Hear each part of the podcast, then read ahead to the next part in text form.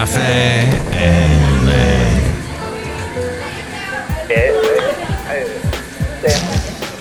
Mike's Daily Podcast. FF episode 2621, 2621, and Mike Matthews here at Podcastro Valley. Mike's Daily Podcast. At Cafe Anyway, Mike Matthews, and on my way home, I was driving. And I was really doing something called being aliving.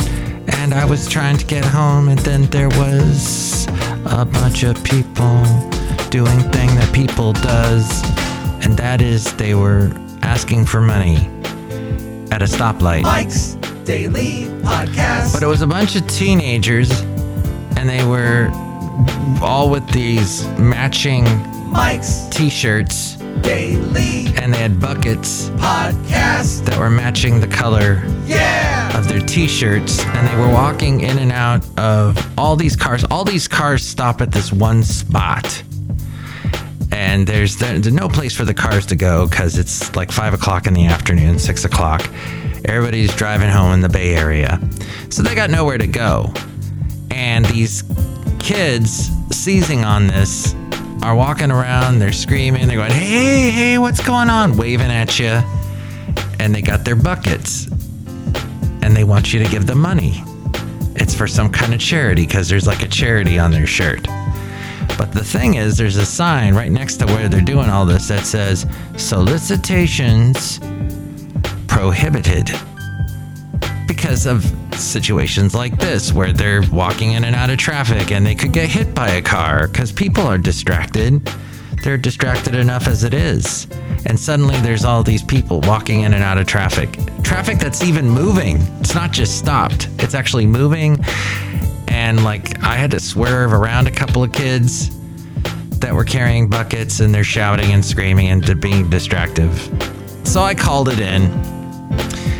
And then the guy I was talking to, he had the same name as me. So I had a John Jacob Jingleheimer Schmidt moment. His name was my name too. It's F episode 2621. And here's today's podcast picture. It's not of the kids walking in and out of traffic acting all cool because they're like, hey, we're raising money for a good cause. But we're also breaking the law. that allows one thing cancels out the other, right? You can break the law if you're raising money for a charity. Oh, it's fun being young. So the podcast picture is of some cool clouds yesterday. We actually had rain today in the morning. Here it is June and we're still getting rain. So see that picture at mikesdailypodcast.com. Some bizarre clouds. The late great Basil the boxer. He he probably would be happy with raising money for some charities like humane societies, animal shelters that are no kill animal shelters, that kind of thing. I'm sure he'd be good with that. The late great Basil the boxer. You know, I have a um thing that I have a thing here at Cafe Anyway. It's called a seat. I'm sitting at a table here at Cafe Anyway is what the thing is I am at. But yes, there's some interesting stuff that I found out about. One of them is Howard Hughes. Oh, yes. So I used to work with a gal in Alabama named Mecca Music. And she worked in radio, did a lot of interviews for news stations. And she, I don't know if this guy is related to her. But yeah, her name really was, her last name was Music, but not spelt like music, uh, spelt, I think, with a K. And she, one time, I think the first time I ever ate deer, she goes, My dad, he shot a deer and made deer jerky out of it. You want some? It was delicious. But this guy is named Major General Retired Mark Music. I don't know if he's related to her, but I got this email. It says the mysterious later years of Howard Hughes' life is now explained. Hughes was described as a 90 pound, pitiful man with long fingernails who was declared mentally incompetent in 1974. Did you see the Leonardo DiCaprio movie that came out, I think, 20 years ago? and they showed some of this in that movie.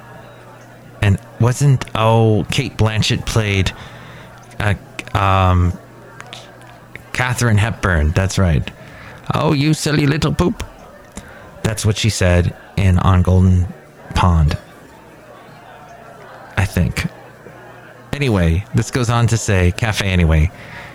Was this the disgusting end of Howard Hughes' life in 1976? No, it was not. It says in all caps. The person who died in 1976 was a stand in for Hughes. Howard hid for another 25 years with the support of the government, his fabulous wealth, and a woman he loved and trusted. So apparently, this guy has written a book all about it. Hughes wanted to escape and how it was achieved until his actual death in 2001. The story is told by his wife, Eva McClelland, who kept his secret until his passing, at which time she was ready to reveal the truth. Eva chose to tell Major General retired Mark Music. Awesome. or as Mecca Music would say, awesome, awesome. It's my birthday, y'all. That's what she. We went out with her on her birthday one day in 2007. It was one of the craziest. one of the craziest experiences in Huntsville, Alabama to go out partying with Mecca Music and her then husband, Brooke. Ah, memories. Okay. I got one other interesting thing here. Apparently, the stock market has done pretty well. Apple kicked off its Worldwide Developers Conference and it revealed its virtual reality headset stocks didn't its stock didn't do too well when it was first introduced. I don't know how it did today, but oil prices are rising after Saudi Arabia pledged more voluntary production cuts to 9 million barrels per day. As we go outside a cafe anyway, where we bring you Mike's Daily Podcast somewhere in Podcastro Valley, the last place on earth. Anyway. So uh, they cut to 9 million inst- uh, from 10 million.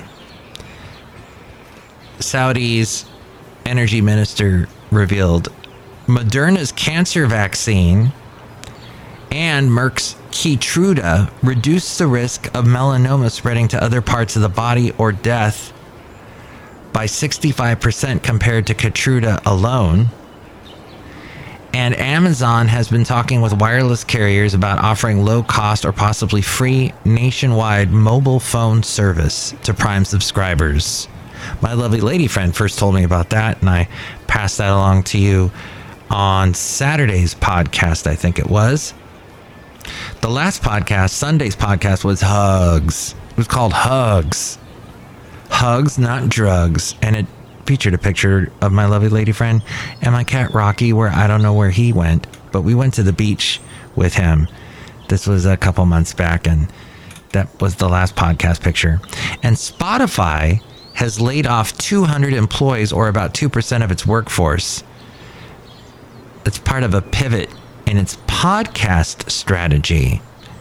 Ah, and speaking of which, I did get an email from Spotify just today.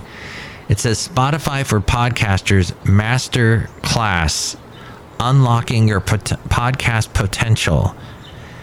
And apparently, this is happening June 14th. Join us for a live first look at the new Spotify for Podcasters Masterclass series. Go behind the scenes with product experts and creators to learn how to get the most of your podcast home base. I don't know. Spotify is really banking on podcasters. They really believe in it. And they're doing things like, hey, uh, are you just a video blogger, a vlogger? If you are, instead of just uploading to YouTube, where they'll probably cancel you and deplatform you, just take your video and upload it to Spotify. We'll turn it into a podcast that people can listen to. So, a lot of people that just do video only do the vlogging, they're checking it out and they're trying it out. So, all that information about, well, Spotify and Amazon and Moderna. Uh, that came from Rob Black. I produce his podcast, Rob Black and Your Money. He gets really in there with all kinds of stories that he finds. And he also had this Apple's Reality One virtual reality. Is it a flop or a game changer? The goggles will be more like cool innovations like the iPhone or Walkman, or more of an unfulfilled promise like flying cars or robot butlers? The front panel will close automatically. That's what he was asking. Now, I heard something about it today. There were some people on the radio that were really excited about it. But what's interesting is you remember there was something about 20 years back called Google Glass? And Google was trying to make these glasses that would connect to the internet and that just got creepy and people people didn't like it and they ended up that ended up being a flop other famous flops include in virtual reality include Nintendo's Virtual Boy. Facebook 9 years ago paid 2 billion dollars for Oculus and Horizon Worlds. 2 billion. And now, guess how many monthly active users they have? Fewer than 200,000. So that did not pan out well for Facebook. In 2015, Microsoft took a chance and they did the HoloLens. Magic Leap raised 3.6 uh, 3.5 billion dollars and went nowhere. And in Snap, Snapchat, they had something called Snap Spectacles, and they don't exist anymore. Apple will launch the goggles, which sounds a lot like Google, doesn't it? Uh, with lots of apps, and in colleges, we'll try to figure out the best uses from city planning to entertainment. You will travel into the incredible universe. And the uses include group work where students can experiment in a safer environment than handling chemicals you can save on your budget with virtual field trips. You can go to the Super Bowl with 50 yard line tickets. Or you could see U2. Or I hear, uh, I hear Garbage is playing in the Bay Area. Or some other famous band that you love or artist, Taylor Swift. Perhaps you don't want to forget the concert this time. Don't remember it. You got amnesia? You could just go see it virtually. See Taylor virtually. I guess she broke up with her boyfriend today. Or the news came out that she's no longer dating the guy from the 1975. So you can do all this. Virtual reality is popular in architecture and design education. Magnification. And there's this thing called Time Looper, which is a free application that gives an intimate look into the life of those who fought during World War One. So it's a way to explore history in a first-hand sort of way. Magnification. And who knows? Maybe your favorite movie will get turned into some kind of virtual reality. Spider Man returned to the big screen, by the way, this weekend. They got an estimated $120.5 million in the US. It was the sequel to the Academy Award winning Spider Man Into the Spider Verse. It had the second biggest opening of 2023. Number one was a, another animated type film, Super Mario Brothers movie that came out a little while ago. It is the third best opening weekend for any Spider Man film, animated or live action. Summer is off to a strong box office opening season. Uh, Disney's Guardians of the Galaxy Volume 3 that got about $322 million and globally 780.1 million. And The Little Mermaid, that remake, $326.7 million globally. Year to date, domestic box office tally stands at around 3.6 billion, just 21.9% behind pandemic levels. Hmm. Really? That's not good. If it's still, I mean, the pandemic, oh, pre pandemic, sorry. pandemic, we weren't even going to the movies during the pandemic. We had to all watch it all at home. So, yeah, pre pandemic levels, it's just 21.9%. So the 2023 box office so far this year is about 27.9% above the same period a year ago. Outside a cafe, anyway, somewhere in Podcastro Valley, the last place on earth. Look who's here. Oh my god, this is really too hard to give jobs for advisor. Well, I really enjoy movies that are about spiders, like Matthew. No, this, this is movies about Spider Man. You know, like the Andrew Garfield or Tobey Maguire or the the Holland guy. I don't know what you're talking about, Mike Matthews. I like Charlotte's Web. Oh, okay. Look who else is here. Oh, Mike, this is Floyd the Floor Man. And this is John Deer, the engineer. Wow, Mike, that was very fascinating stuff. Mm-mm. Are you okay? Yeah, I was just saying it's fascinating stuff. Mm-hmm. Wow. You keep making that strange noise, and it, it just, I get concerned. No, it's okay. I'm okay. You're okay. Mm. Whoa. One last thing Sonic Drive In. I drive by a Sonic Drive In every day. It is always so tempting. I used to go quite a bit. And you know what's interesting? Their cups. Their cups survive going through the um, dishwasher. It's very strong plastic they use, or they used to use. I don't know if they still. I haven't gone in a while because my doc said, no, no, no, that's not good. And then I was also hooked on Burger King because they kept sending me these coupons. So I would eat there a lot. I haven't eaten there since December. I got COVID. I got really sick back in December, and I had also a doctor's appointment already planned. So I did it virtually, and I talked to my doctor, and she was talking to me all about, you know, getting through COVID.